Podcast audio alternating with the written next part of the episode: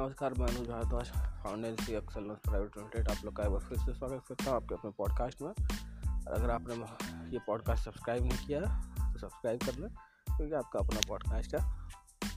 और पिछले दो दिनों से तबीयत बहुत ख़राब थी, इसलिए ये पॉडकास्ट नहीं बना पा रहा था। तो आज मैं बताने वाला हूँ कि कैसे आप अपने बिज़नेस को बिना किसी एक्सटर्नल फंड के ग्रो कर सकते हैं। कोई इन्वेस्टर लाने की ज़रूरत नहीं पड़ेगी। तो अब करेंगे कैसे? तो करना ये है कि आप जो है, अपना कैश क्रेडिट साइकिल जो है, उसको मिनिमम कीजिए। मिनिमम कैसे?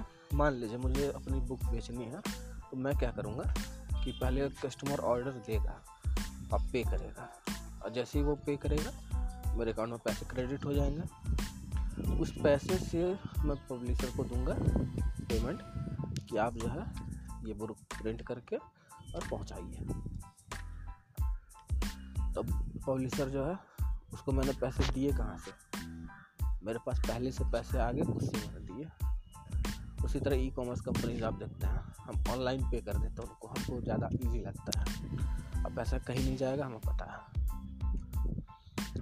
उसके बाद क्या होता है कि पेमेंट जो है ई कॉमर्स के पास पहले पहुँच जाता है। तो वो वेंडर को पे करता है, सामान लेता है और भेजता है। तो यही चीज़ हमारे बिज़नेस को जो है ना ग्रो करा सकती है बिना एक्सटर्नल फंड के। इसका नाम है कैश क्रेडिट साइकिल इसको मिनिमम कीजिए।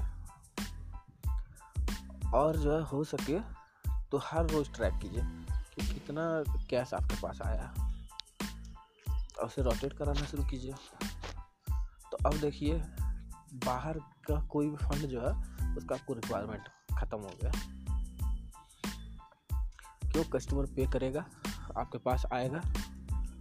इसके बाद जो है, उसी पैसे से आप प्रोडक्शन मैन्युफैक्चरिंग ट्रेडिंग जो करना होगा, सब उसी पैसे से कर लेंगे।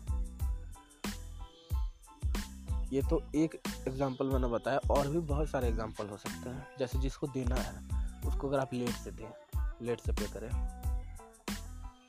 जिससे लेना है, उसे और जल्दी ले लें।